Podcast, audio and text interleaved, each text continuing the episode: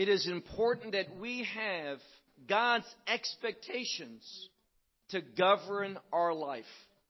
It is only when we are in agreement with God, expecting what He is going to do, then and only then are we going to be found faithful. And that's the best place to be located in the faithfulness of God. Take out your Bible and look with me to the book of Romans and chapter 11. Now, God used the Apostle Paul next to Yeshua himself probably more than any other human being.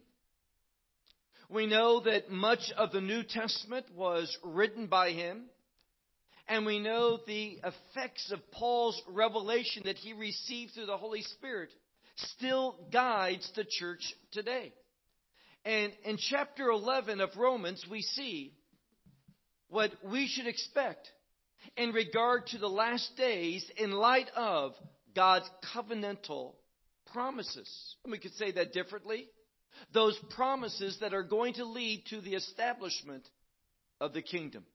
So take out your Bible and let's look together at the book of Romans, chapter 11 and verse 11. Romans chapter 11 and verse 11, where he says, Therefore, I say, now, most English translations will put this in the form of a question, and that's fine. But I want you to see what it literally says after we translate it, as most do. We have a word here for, for rebelliousness, a word of failure. And Paul asked the question Have they failed in order that they should fall? And biblically speaking, the word for falling relates to an end. And what Paul's getting to the heart of is this. Has Israel fallen? Has Israel from God's plans and purposes come to an end? And what does he say here? Literally, if we just read the words, Therefore I say to you, they have not fallen or failed, and that they should have fallen. So Paul is saying in the strongest words, even though they have failed, this failure has not caused them to fall. And then he says a very common Pauline expression in Greek, me gineto, which means never let it be. And the reason why he says that is this. If Israel has fallen, if God is finished with Israel, then God's covenantal promises won't be brought about. And that's why he's so sure with these strong words, let it never be. Never think such a thing. Second part of verse 11. But their transgression, and that's literally what that word is. Now, this informs us of something very important. What he's speaking about here is, for the most part, the vast majority of the Jewish community has not accepted the gospel. And what Paul is teaching us is this failure to receive the gospel is indeed a transgression. I think that's very important that we see that. And he uses a word several times that relates to a rebelliousness. When we don't agree with God, what Paul is saying is that we are rebelling against him. He says in the last part of verse 11, but their transgression. See, God is able to take whatever he wants. He is sovereign and God is never the cause of sin. Would you agree with that? God never leads one, causes one to do something that is sinful. God does not sin. God cannot lie, the Bible says, nor does he ever lead anyone to do something sinful. The will of God is never advanced through sin. Make a note of that. Never. But God is free to use whatever, including sin, for his purposes. He's not the cause of it. He is not the author of it. And God does not decrease sin. I heard someone say, his name is, is Justin Peters. He says in his teaching on the sovereignty of God that God decreased sin. No, he does not. God never decreased sin. It is never part of his will from the beginning. But God is able to use all things for his glory, meaning this. God is able to take that which is sinful and use it for that which is good. But again, he's not the cause of it. And what do we see here at the end of, of verse 11? Due to their transgression, salvation has come to who? Nations. That's literally the word there. The nations, the Gentiles. That's fine. Now, when he says that, he is not saying that every Gentile is saved. That would be ridiculous, correct? In this passage of Scripture, and this is important later on, he is speaking about a principle. The gospel came to first the lost sheep of the house of Israel. Remember that. We're going to see that again taught to us after lunch. But for the most part, that lost sheep were rebellious. They did not receive, they committed a transgression. But God, who is sovereign, has said something. He has said, I am going to use Israel. And we saw it in Genesis 12. To be a blessing to who? All the families of the earth, the nations. And God's call and His giftedness, all of this is not able to be taken back. He is going to use Israel, and therefore He says, even in their transgression, even in their failure, He says, salvation has come to the nations. And then he writes,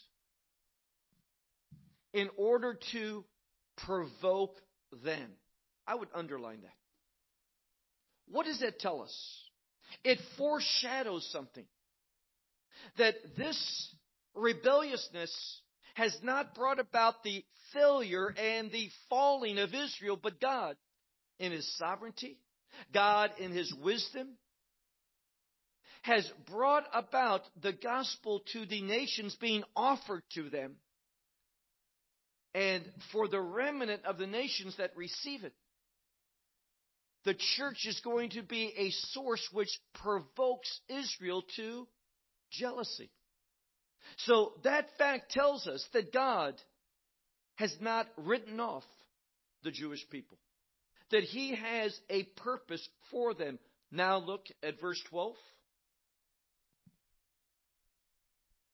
But if there, and we could say since, but since their transgression is the wealth of the world. Isn't that what your Bible says? Their transgression did not thwart or bring to an end of God's covenantal endeavors. What he wanted to bring about. In fact, even though they were rebellious, even though they were transgressing, God used that. He's free to use all things in order that his good will, his purposes would be fulfilled. And we see here that the wealth, that is the gospel, is what he's referring to, has come now not just to the nation, to the world, it says. That's the word that's used here, cosmos. And then he says, and by means of their failure, literally what the word is, by means of their failure, that same word for wealth or richness, come once more to the nations. So you see what God's saying? He has anointed Israel to be a blessing And because of God, hear that carefully. Because of God, even when Israel fails and rebels and transgresses, that does not limit God or hinder God from carrying out his purposes. He's always wanted to use Israel to bless the nations, to bring salvation to the world, and that's what he's going to do. But notice what he writes at the end of verse 12. And this is ignored by so many within Christianity today. Paul expects something. Why? Paul knows the prophets. He says here, how much more, isn't that what your Bible says? How much more their fulfillment. What does Paul expect? That in the future, there is going to be a fulfillment of the Jewish people where? In God's plan. We should anticipate something. And that's why I have such a problem with, with theologians that say the fact that there's a nation of Israel today, only the work of man. The fact that, that Jewish people are returning to the land and inhabiting these places that prophets tell us that they will inhabit. The fact that it's occurring today, it's not by chance. It, it's not the will of man. It is God at work for his kingdom purposes because God is faithfulness. See, I have a problem with someone who looks at what's going on and says, This is the work of man, rather than saying, This is God at work today. God is moving in our days. And we're going to see that clearly in our last session this afternoon. So Paul says how much more he anticipates and expects their fulfillment, that they are going to be used to fulfill the purposes of God. Verse 13. For to you I say, now he tells us who he's speaking to, to the nations. Now he's speaking to the nations about Israel. And he says, Inasmuch as I am the apostle to the nations and my ministry I want to exalt. What is Paul saying?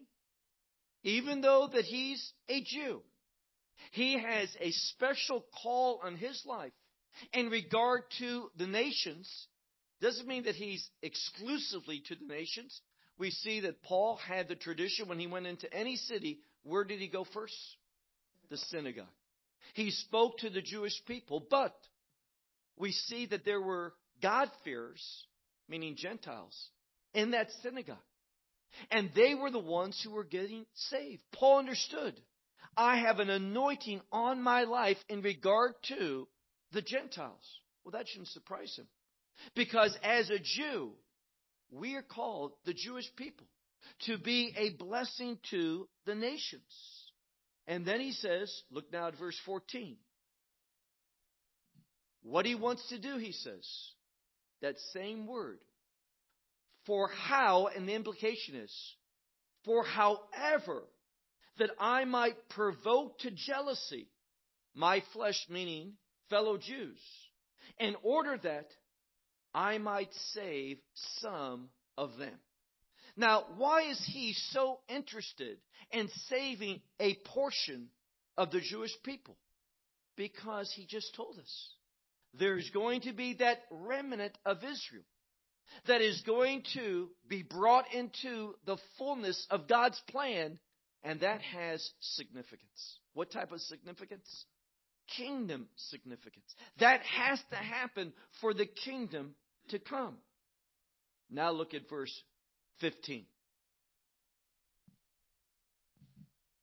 For since there, and it uses word for casting away. For if their casting away had an occurrence, it brought about something. What was that? The reconciliation of who? The world. Now, again, he's not saying that all the world has been reconciled, but that message of the gospel, that means of reconciliation with God, has gone forth out into the world. First, it began with Israel. But now God is at work among the nations of the world. He says, if this rejection, this casting away of the Jewish people brought about the reconciliation of the world, he has that same anticipation and expectation. He says, What will their, what's the next word? Acceptance. Don't you see that Paul expects that there's going to be a portion of the Jewish people that accept the gospel? That tells us God is not finished with the Jewish people. That God still has a purpose with that concept of Israel. And that purpose and concept is going to be used in order to bring about the kingdom. And you say, why are you speaking about the kingdom? Well, look again at the last part of verse 15. He says, What will be their acceptance? He tells us exactly. Life from the dead. What is that? Can you summarize that in one word? Resurrection. And you will find that the term resurrection has kingdom implications. I can only have a kingdom hope because Christ rose from the dead. Resurrection is inherently related to the kingdom. What he's saying is this. When Israel is reconciled to God, every Jewish person? No. But when Israel, that remnant in the last day, is reconciled to God through the gospel, there's only one way to be reconciled to God, correct?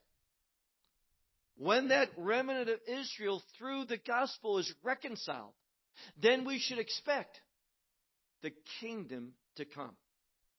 Now, let me go off on a tangent for a moment. As you know, we live in Israel, and there's many different ministries in Israel. And I think the vast majority are doing excellent work. But there's one group, and I like them, I think they're sincere, but I think they miss this point. Because this is what they teach. They teach that when Israel gets reconciled to God, that there's going to be brought about the greatest revival in the world that's ever been. Now, what's the basis for that? Well, they do that same thing that I warn you never to do and that is to be guided by logic and the rational mind rather than Scripture. They're saying it this way. If we go back 2,000 years ago and Israel's rejection brought about salvation being offered to the world, and we see the church today, then they think to themselves, when Israel gets right with God, oh my, there is either going to be a greater revival. But the scripture doesn't say that. That's not what Paul anticipated.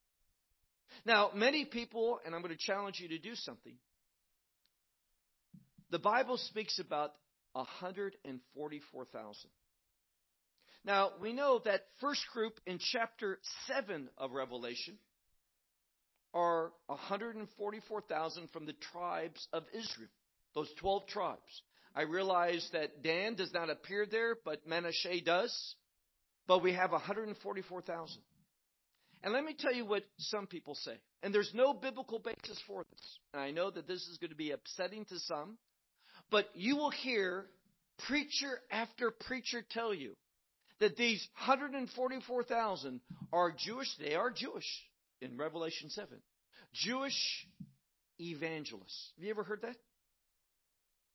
Can anyone here give me the verse of Scripture that says that this 144,000 are evangelists?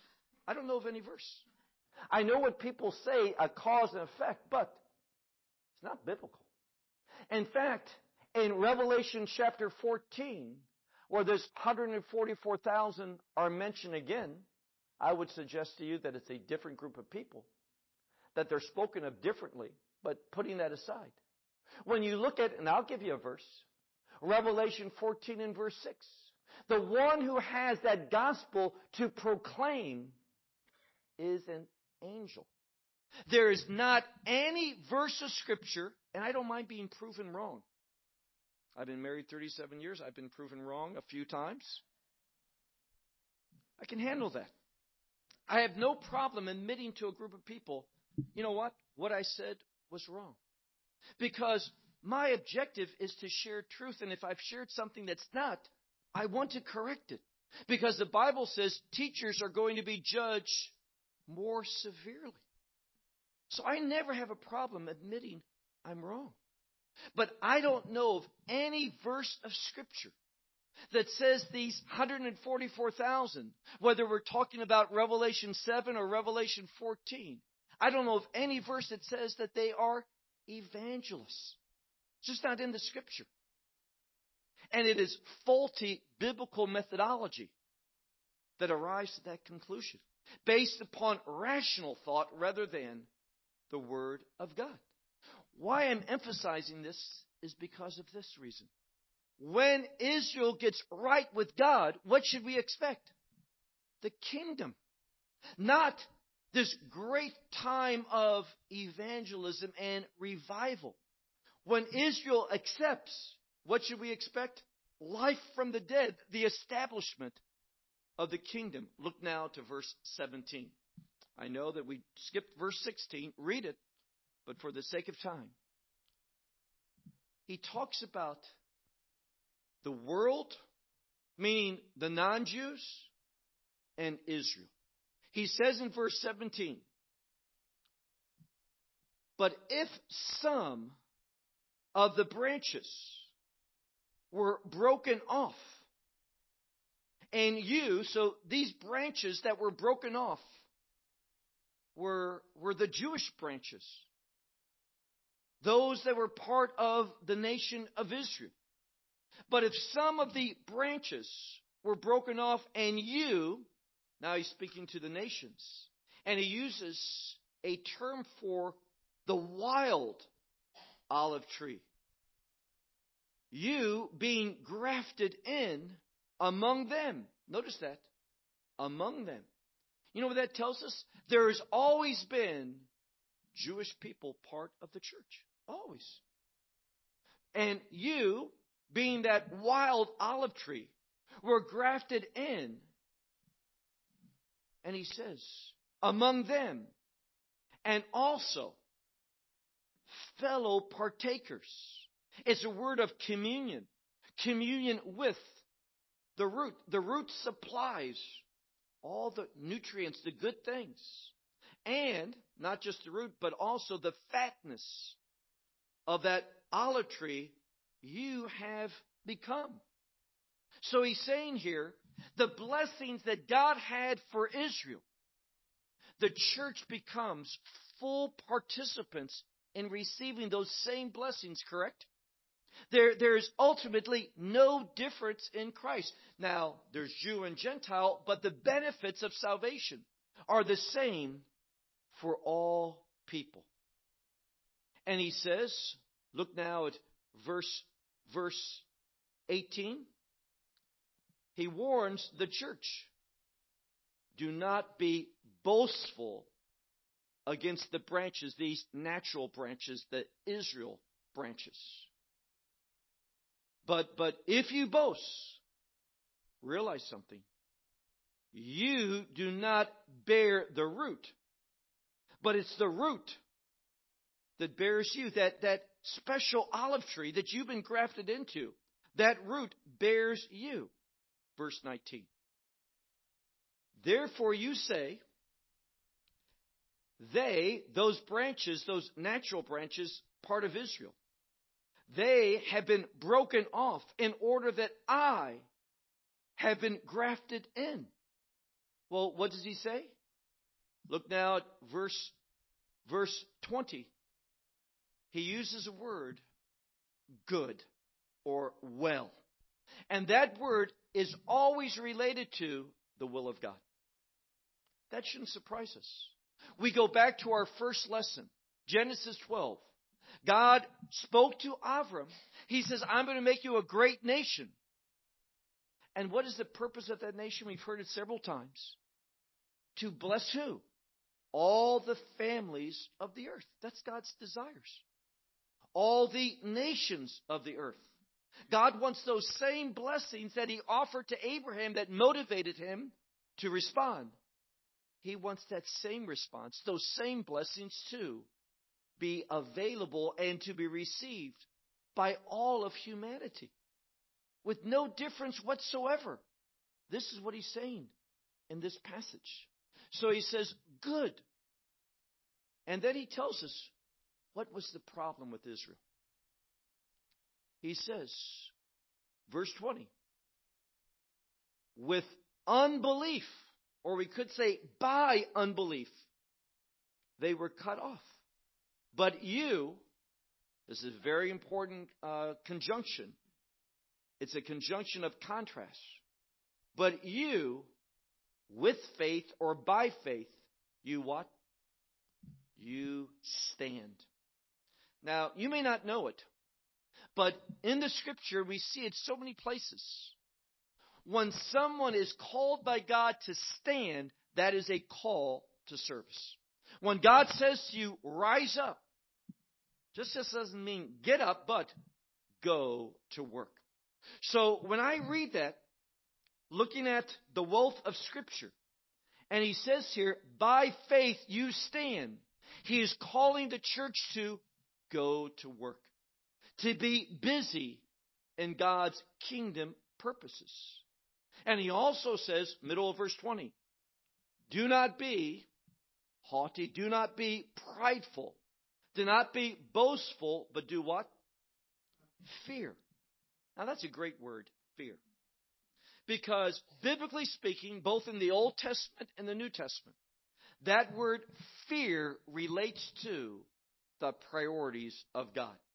When you are living and being motivated and led by the fear of the Lord, you are being committed to the priorities of God. We can say it differently. You are basing your life upon the purposes of God. This just reinforces what we learned earlier when he says, by which you stand. Get to work. Be committed to the priorities of God. Verse 21. But if God, the natural branches, he did not spare. This is a word that relates to mercy. See, God, and the Bible says this many places, both Old and New Testament, God is not a respecter of persons. Meaning, if He looks at you, not because of who you are, what people you belong to, what's your race, or anything like that, that doesn't impress God. God does not deal, He does not have any favorites. When it talks about Israel being the chosen people, that choice is a call to service. It's a call to be used by God. So here he says, when you talk about those natural branches, meaning Israel, God did not spare them. He didn't show them a special mercy. And he says, likewise, nor to you will he be merciful or spare. Now, what he's saying here is this, and remember what I said earlier. When he's talking about the world and he's talking about the nations, he's simply speaking about that gospel being offered. He's not making the assumption, Paul is not making the assumption when he speaks about the nations or the world that all of them are saved. He's simply saying that that gospel due to the rejection, the rebelliousness, and the transgression of Israel. All of Israel? No. There's always been that remnant of believers throughout history. But by and large, the majority of the Israel nation has rejected. And they have been momentarily cut off. Why? What did we learn in verses 12 and 15? that there should be an expectation of what?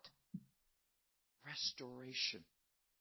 And that restoration has to happen in order that the kingdom would come. Let me share with you, and we'll be talking more about this in our last session. the enemy hates the kingdom. Because when that first expression of the kingdom, I'm speaking of the millennial kingdom, happens, where's Satan during that time? He is bound where? In the abyss, in prison, in hell. He doesn't want that.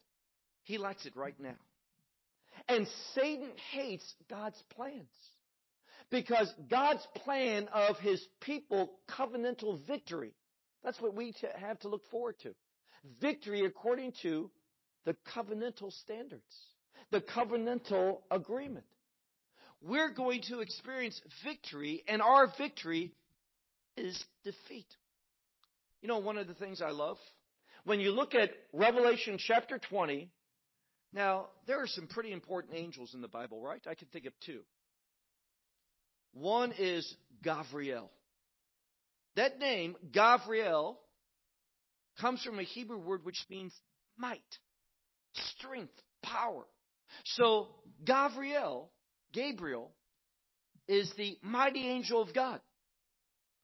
But he's not one of the archangels. There's only one archangel. I know that if you Google on the internet, they'll say both Michael and Gabriel are archangels. No, there's only one archangel.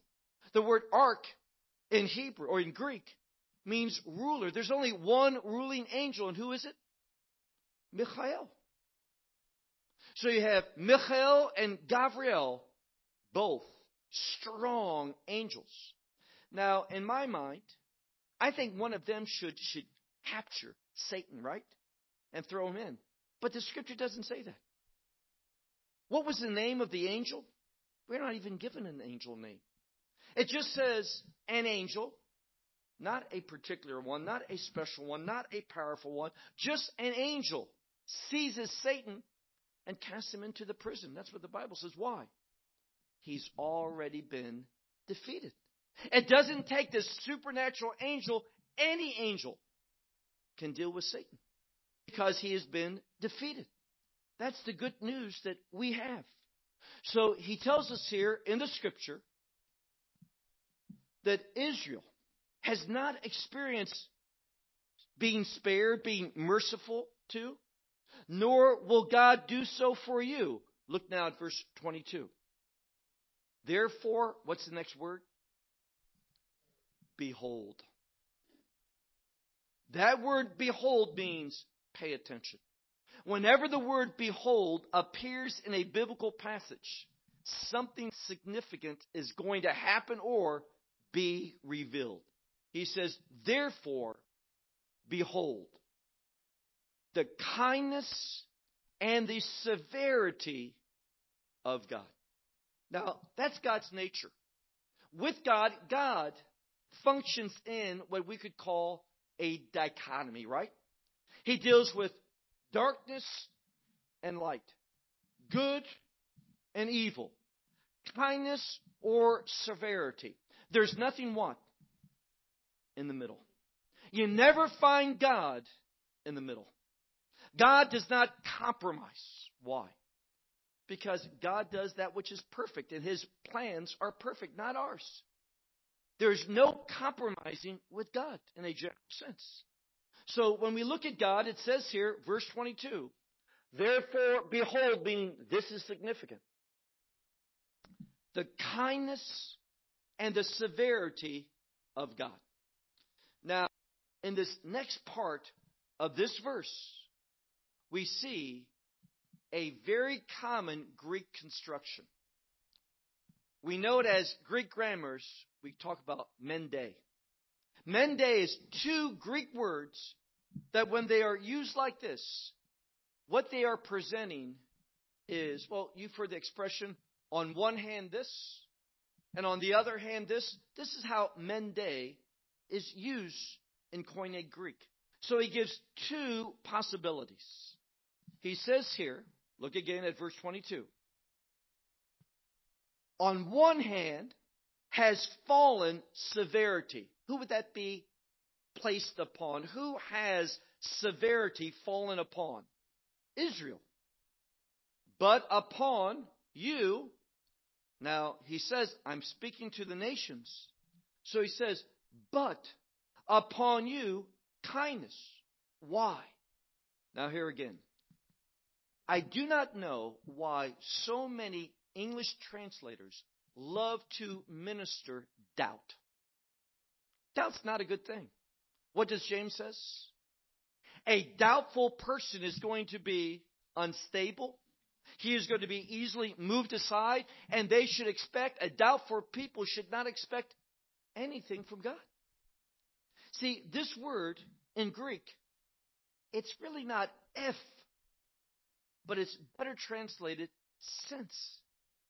See, we should have an expectation for God's covenant people of faithfulness. And he says here, since you remain in the kindness, but if not, then you too will be what? Cut off. Now, he's not talking about salvation here. What he's saying is this. This gospel, remember what I've said three times. The gospel is being offered to the nations. That's who he's speaking of. And he says, if you remain in faithfulness, then you're going to experience the kindness of God. But those nations that don't remain in this, that don't take hold of the gospel, that are not believing, that are not faithful like Abraham, then they too are going to be cut off. Why? God doesn't deal one way with the nations and one way with Israel. It's the same. So Israel was offered kindness, rejected it, they were cut off. Now that same gospel is being offered to the world. It's the richest for the world, but if you don't receive it, you will be cut off from the promises of God. That's what he's saying. Now look at verse 23. But also they, if they do not remain in unbelief, and literally, it's that same word we could translate since they will not remain in unbelief. Now, why we should translate that word sense is because we're going to see God is faithful. And God is going to work in the last days to bring a remnant of Israel to faith. We should expect that. Because if that doesn't happen, and if that faithfulness is not demonstrated, then what won't come? Zion, great answer. The kingdom. Zion is a kingdom word. Zion is Jerusalem after redemption, experiencing the consequences and the outcome of redemption. So he says, and they, since they will not continue in unbelief, they will be grafted in. Why? For God is able again to graft them in. That's what He's going to do. Verse 24. Now, more than any other verse, I've worked harder on this verse because the Greek and the grammar very difficult. So I'm going to do my best to translate it properly. Verse 24. For if, and it's a different word, it's not the word ean as we've been encountering, but it's the word a in, in Greek, and it means if. For if you, he wants to review what he's just taught. For if you, from the natural wild olive tree, have been cut out and contrary to nature, grafted into this good olive tree. So he says, Haven't you experienced something? You were of a different stock. You were of a different people. You were not a covenant people. You were not part of Abraham. That was Israel. But nevertheless, God who is able to do, what's God able to do? All things. All things is possible with God. So he says, God was able to, against what's natural, against what's nature, He was able to cut you out of that wild olive tree and graft you into this good olive tree. And the fact that he did that should tell us something. And that is what?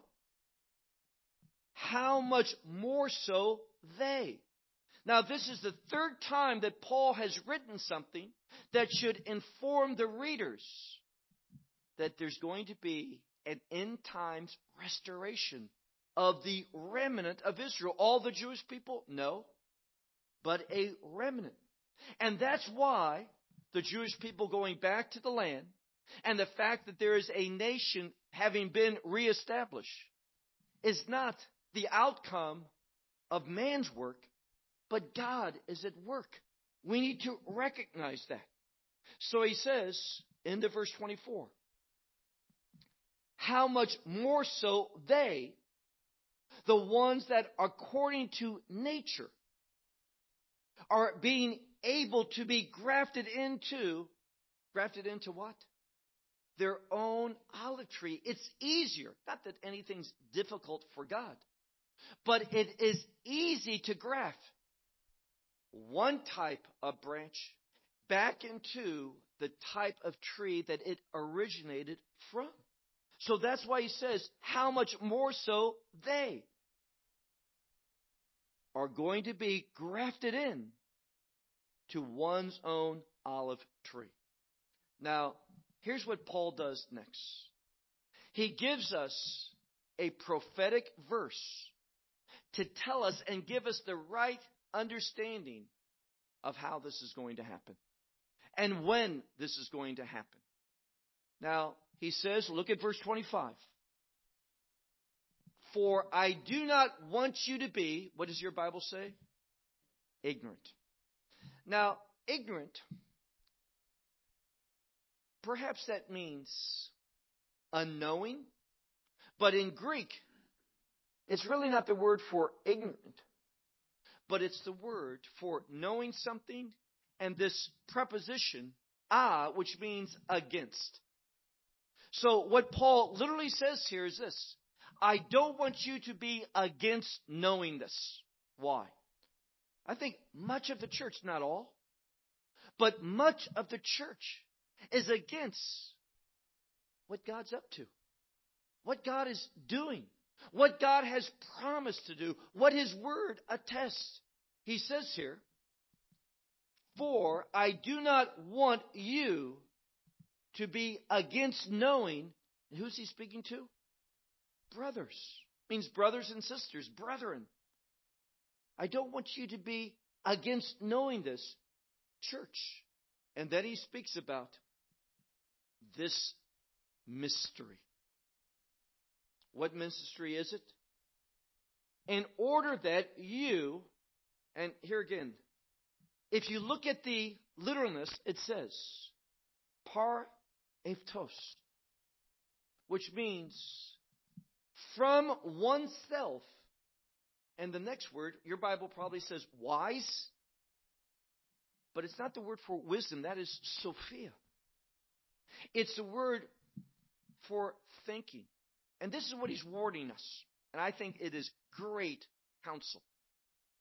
He basically says, I don't want you to be thinking for yourselves. That's literally what it means. Don't think for yourselves. That is an expression which means rely upon Scripture. Trust and base your thoughts upon my revelation. You are not going to get to this in a rational mind. It is only through God's revelation that you're going to understand this. And what does he say? Verse 25, second part. Because the hardening it's a word which means something that becomes difficult, that which becomes hard. Notice what it says. This hardness, apomeros. What does that mean? In part. It is a partial hardening. It hasn't happened to every Jewish person. I'm an example of that. There's many Jewish believers, both in Israel and outside of Israel. And that number is growing. And there is more and more openness. And I'll tell you why. October 7th. It was shocking spiritually. Why? Because the rabbis all over the world, both in Israel and abroad, they all had a view that was very popular, very pleasing to hear, but totally non prophetic. See, Judaism of the rabbis, they look at prophecy as different possible scenarios. Did you know that? See, we don't, and you ought not. I believe all of the prophets, what they say in all of Scripture in general, will be fulfilled. Do you believe that? You ought to. Judaism does not. Judaism looks at prophecy and says prophecy speaks about different scenarios. Perhaps it will be this scenario. If not, it will be this scenario. If not, it will be this one. They see a variety of different possibilities prophetically. I totally reject that. And what they say is this that all the negative prophecies, for example, the battle of Gog and Magog, that's in the future. They say that have been canceled out. And all these prophetic things talking about the suffering of the Jewish people in the last days. Jeremiah, Jeremiah chapter 30, verse 7. Etzrahila Yaakov, a time of trouble or tribulation for Israel. What did the rabbi say? Canceled away. Won't happen. People want to hear that. But what took place on October 7th? The worst, what we call pogrom, a, a attack against the Jewish people. It was the worst one since World War II from the Shoah. And that was very unsettling because it goes against what the rabbis were promising. Now, that has created an opportunity for me and others like me to say, we ought not listen to men. We should not think according to ourselves. That's dangerous. We need to rely upon the scriptures. The scripture says something very, very different. And the rabbinical approach to prophecy is not correct. What does Paul say? Look now at verse 25 at the end. He says this hardening has happened to Israel, but only partially. Only in part, not fully. And this hardening is going to continue. Notice what the scripture says. Until the fullness of the Gentiles enter in. Now, that is such an important term. By the way, that same term for fullness appears in verse 15, but not in regard to the Gentiles, but in regard to who? Israel. Now, we need to understand biblical terms. I want to focus a moment on the term Israel. Now, most of the world hears Israel and puts a, a Jewish definition to it. We ought not. Let me give you a verse of scripture. Look sometime at Genesis chapter 28 and verse 3. There it says that Israel, he's speaking to Yitzchak, Isaac, and he reveals, this is Moses talking, but God is speaking. Moses is writing it down. And there in Genesis 28 and verse 3, it says that Israel is going to be a kahal, that is a congregation. Kahal amim. What's amim? Peoples. Am is another word for a nation. So Israel, biblically, according to the Torah, is going to be a congregation of nations, of peoples.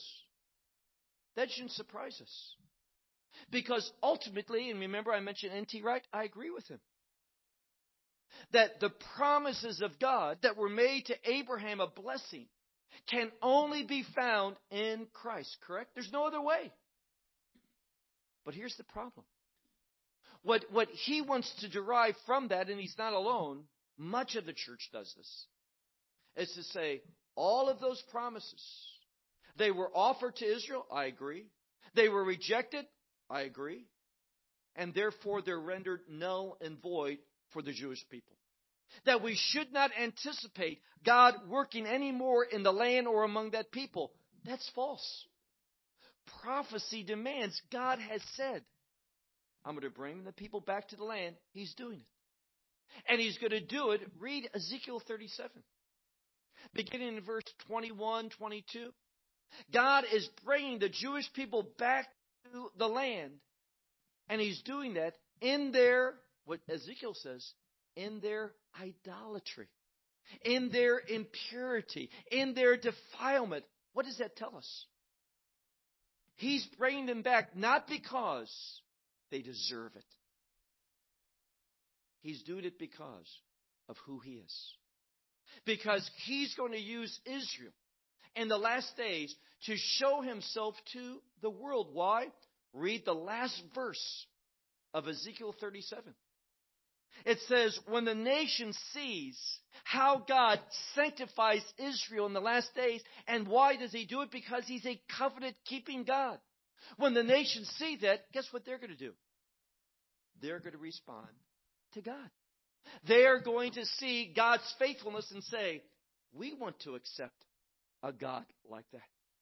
God is going to use Israel even in the last days. There will be a remnant, not some great end times revival that some teach and, and speak about. Because what does the scripture say? Well, look at verse 26.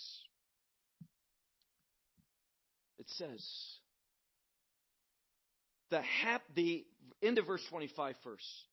This hardening has happened to Israel in part until the fulfillment or the fullness of the Gentiles enter in. That means comes to salvation. Now, verse 26. And thus, all Israel. Now, what does all Israel mean? All Israel does not mean every Jewish person. All Israel, he's just defined it. Genesis 28:3. It's a congregation of peoples. He says there's going to be the fullness of the nations, right? They've got to enter in, and those nations are who? The Gentiles. God loves Gentiles too. Israel exists to bless the Gentiles. But God says, I'm not done just with the nations.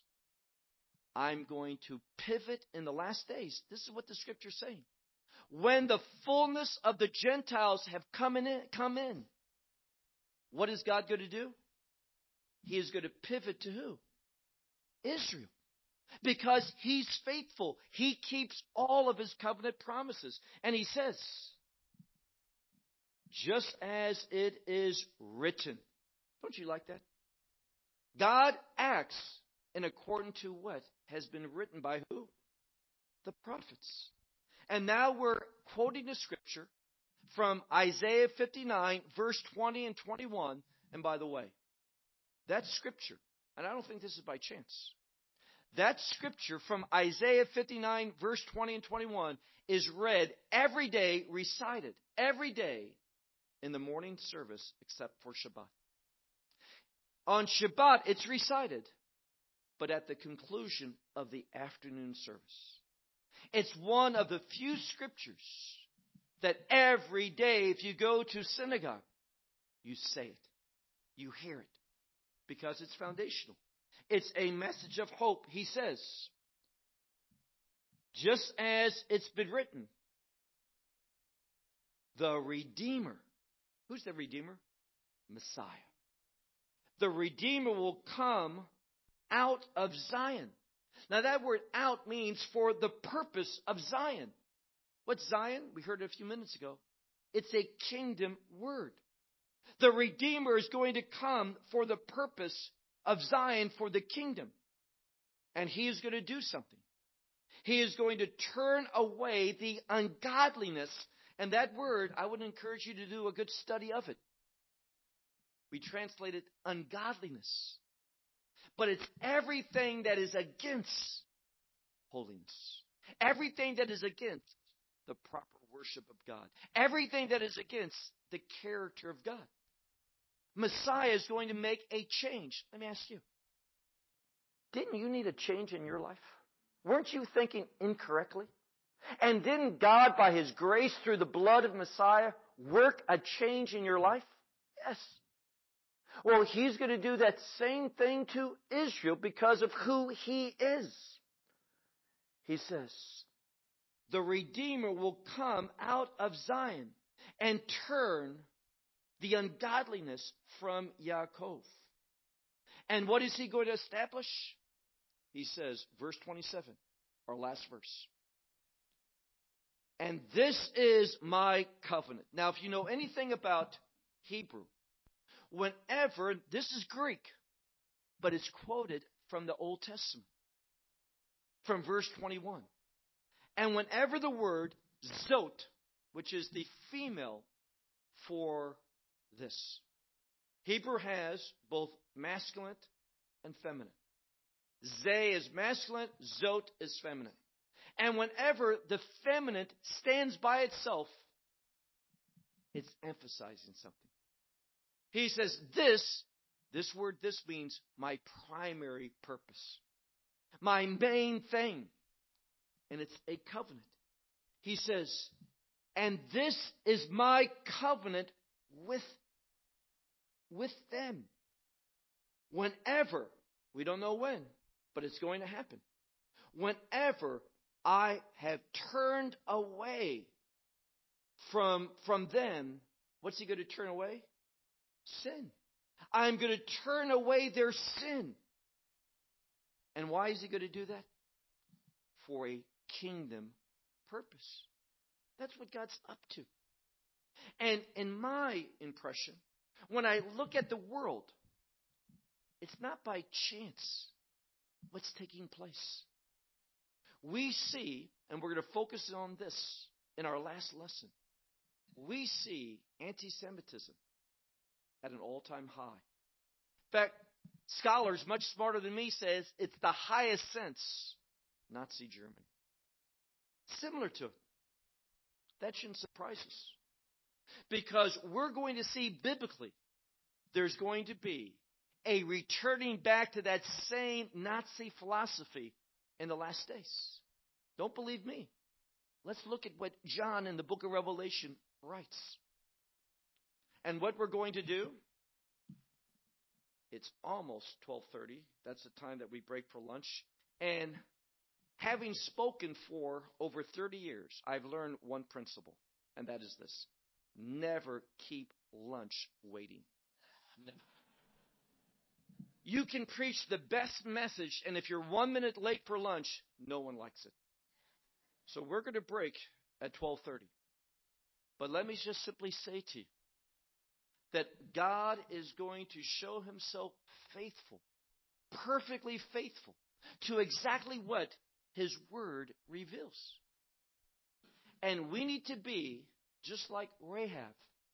And we're going to introduce, and it's a short message after lunch because people are tired after lunch and we have a short message, 30 minutes tops. But that last message may be a little bit longer. We're going to meet a Canaanite woman who, biblically, according to Yeshua, she is the perfect example of what God wants you to be. Imagine that. Do you understand how shocking that is for a Jewish person to say? There is a Canaanite woman who is the perfect example of what God wants all of his disciples to be. That, that's hard to get our heads around. A Canaanite woman? But who remembers what the word Canaanite, Canaan, means? Submit. If you want to be a glorious example before God, learn how to submit. And what we're going to focus in on after lunch are the benefits of submitting to the Word of God. It may seem difficult. It may seem uncaring at times. It may seem harsh. But when you submit, you are going to be amazed at the change that God ministers unto you. Father God, we thank you that you are a powerful God, a faithful God, a covenant keeping God. And Lord, we pray that we might be changed, that we might become ever more submissive to your truth, your word, your revelation. In Yeshua's name we pray. Amen.